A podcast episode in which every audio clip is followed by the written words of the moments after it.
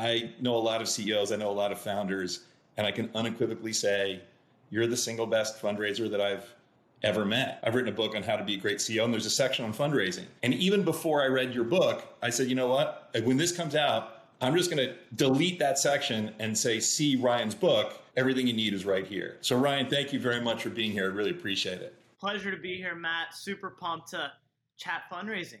Two thoughts hit me when I read this book.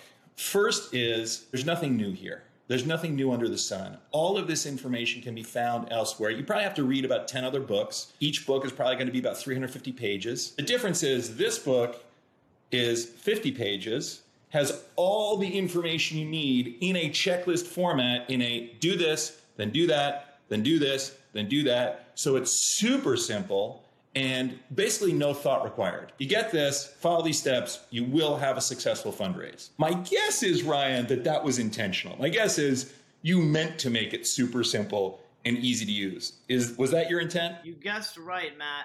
You know, this book started off as a Google Doc that I shared with a bunch of founders, and we were just making it better and better and better. When you're a busy founder, you want to get right to it. You want to know exactly what to do. I use the least amount of words necessary. Most books should be 50 to 60 pages. You can't explain it in tens of pages, where you're probably making the reader do too much work for the knowledge that you're dishing out. Couldn't agree with you more. And that's sort of the advantage of self-publishing, is you don't have some publisher requiring that it be 350 pages so that it fits neatly on some shelf in some Barnes and Noble somewhere. Brian, the next thing I'd love to do is then walk into what exactly the book talks about. The way I see it briefly, and I'd love to go into each step, is one, make friends, and you show how systematically to make friends. Two, get introductions to investors by these friends. Three, develop personal relationships with these investors, which is multiple touch points. Four, you're not raising until an investor asks to invest, and then the actual raise process begins. Five, create a sense of momentum by sharing events, future events that are occurring that you know will occur, frankly, because they probably already have.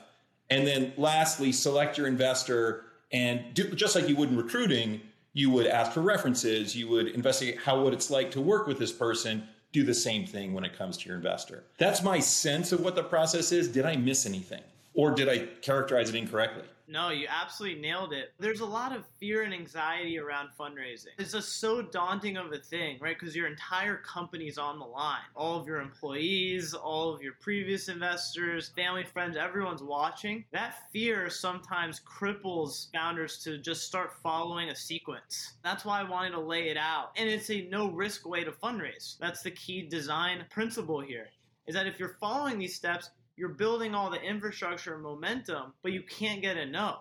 Because when you start to get no's, that's when you're in the danger zone. And so in this method, you can only get yeses, you can't get no's. And then once you have enough momentum, then you could say, hey, like, I'm confidently fundraising now. You talk about the first step is creating a friend community. You say the easiest way to do it, the most effective way to do it, is to host events.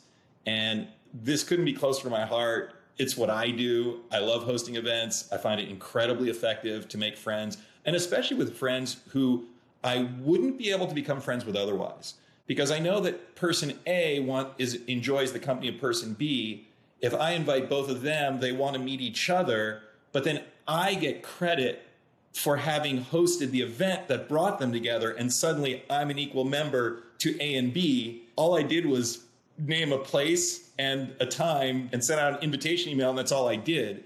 And you have that strategy as well, Ryan, and it's worked incredibly well for you. Can you tell us a little bit more about that? Andy Bromberg, who's the CEO and co-founder of Vico, and I, we met at Stanford, and we wanted to learn more about Silicon Valley and meet some folks outside of our class. We had, met some folks, and we're like, let's put our networks together. Let's start hosting events. The first one, we cobbled together a few. And then they loved it. Then we said, hey, who would you invite to one of these events? And then we got names from them. The first one or two took a little bit of work, but honestly, it started to snowball. And we quickly had way too many people, because other founders and other investors want this too. It's kind of counterintuitive advice, because you're like, how do you fundraise? Well, the first step is you got to have a network. You don't know anybody, you can't fundraise. I think what you're also alluding to there when you say you need to have friends to fundraise, and people are like, well, why do you need to have friends to fundraise? Why don't you just go to investment firms and ask them for money? And what you're getting at, I think, is that people who make decisions fundamentally are people. And so they're not deciding to invest in a company.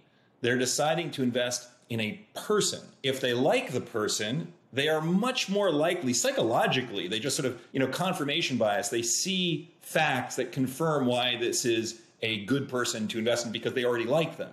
And if they don't know somebody, then they can't like them. So what you're just doing is taking advantage of the fact that humans create trust with people they know and like, and trust is an essential component for making a purchase decision, a buy decision, whether that's investing or joining a company or buying a product. It's all the same thing. Yeah. Did I get that right? You nailed it. Half of the raise is leveraging that trust to come in off of a warm introduction. And then the other half isn't actually selling your company, it's selling you. We get caught up in, do I have enough traction, this or that. For seed round, you don't need any of that. It helps, but you don't need any of that. We had none of that with Bolt. And in fact, when I pitched people checkout, it'd go in over their heads. Their reaction was, there's no way that this is an opportunity. And so you can ask any of the early Bolt investors, none of them believed that we were actually going to do this, but they're like, these folks are smart, and so we're going to give them some money. And all of them admit that to me. They're going after something big. We're not sure if it's going to work, but they're really good people. They're attracting talented people. They're probably going to maybe pivot into something else. And so, yeah, we raised on just who we were.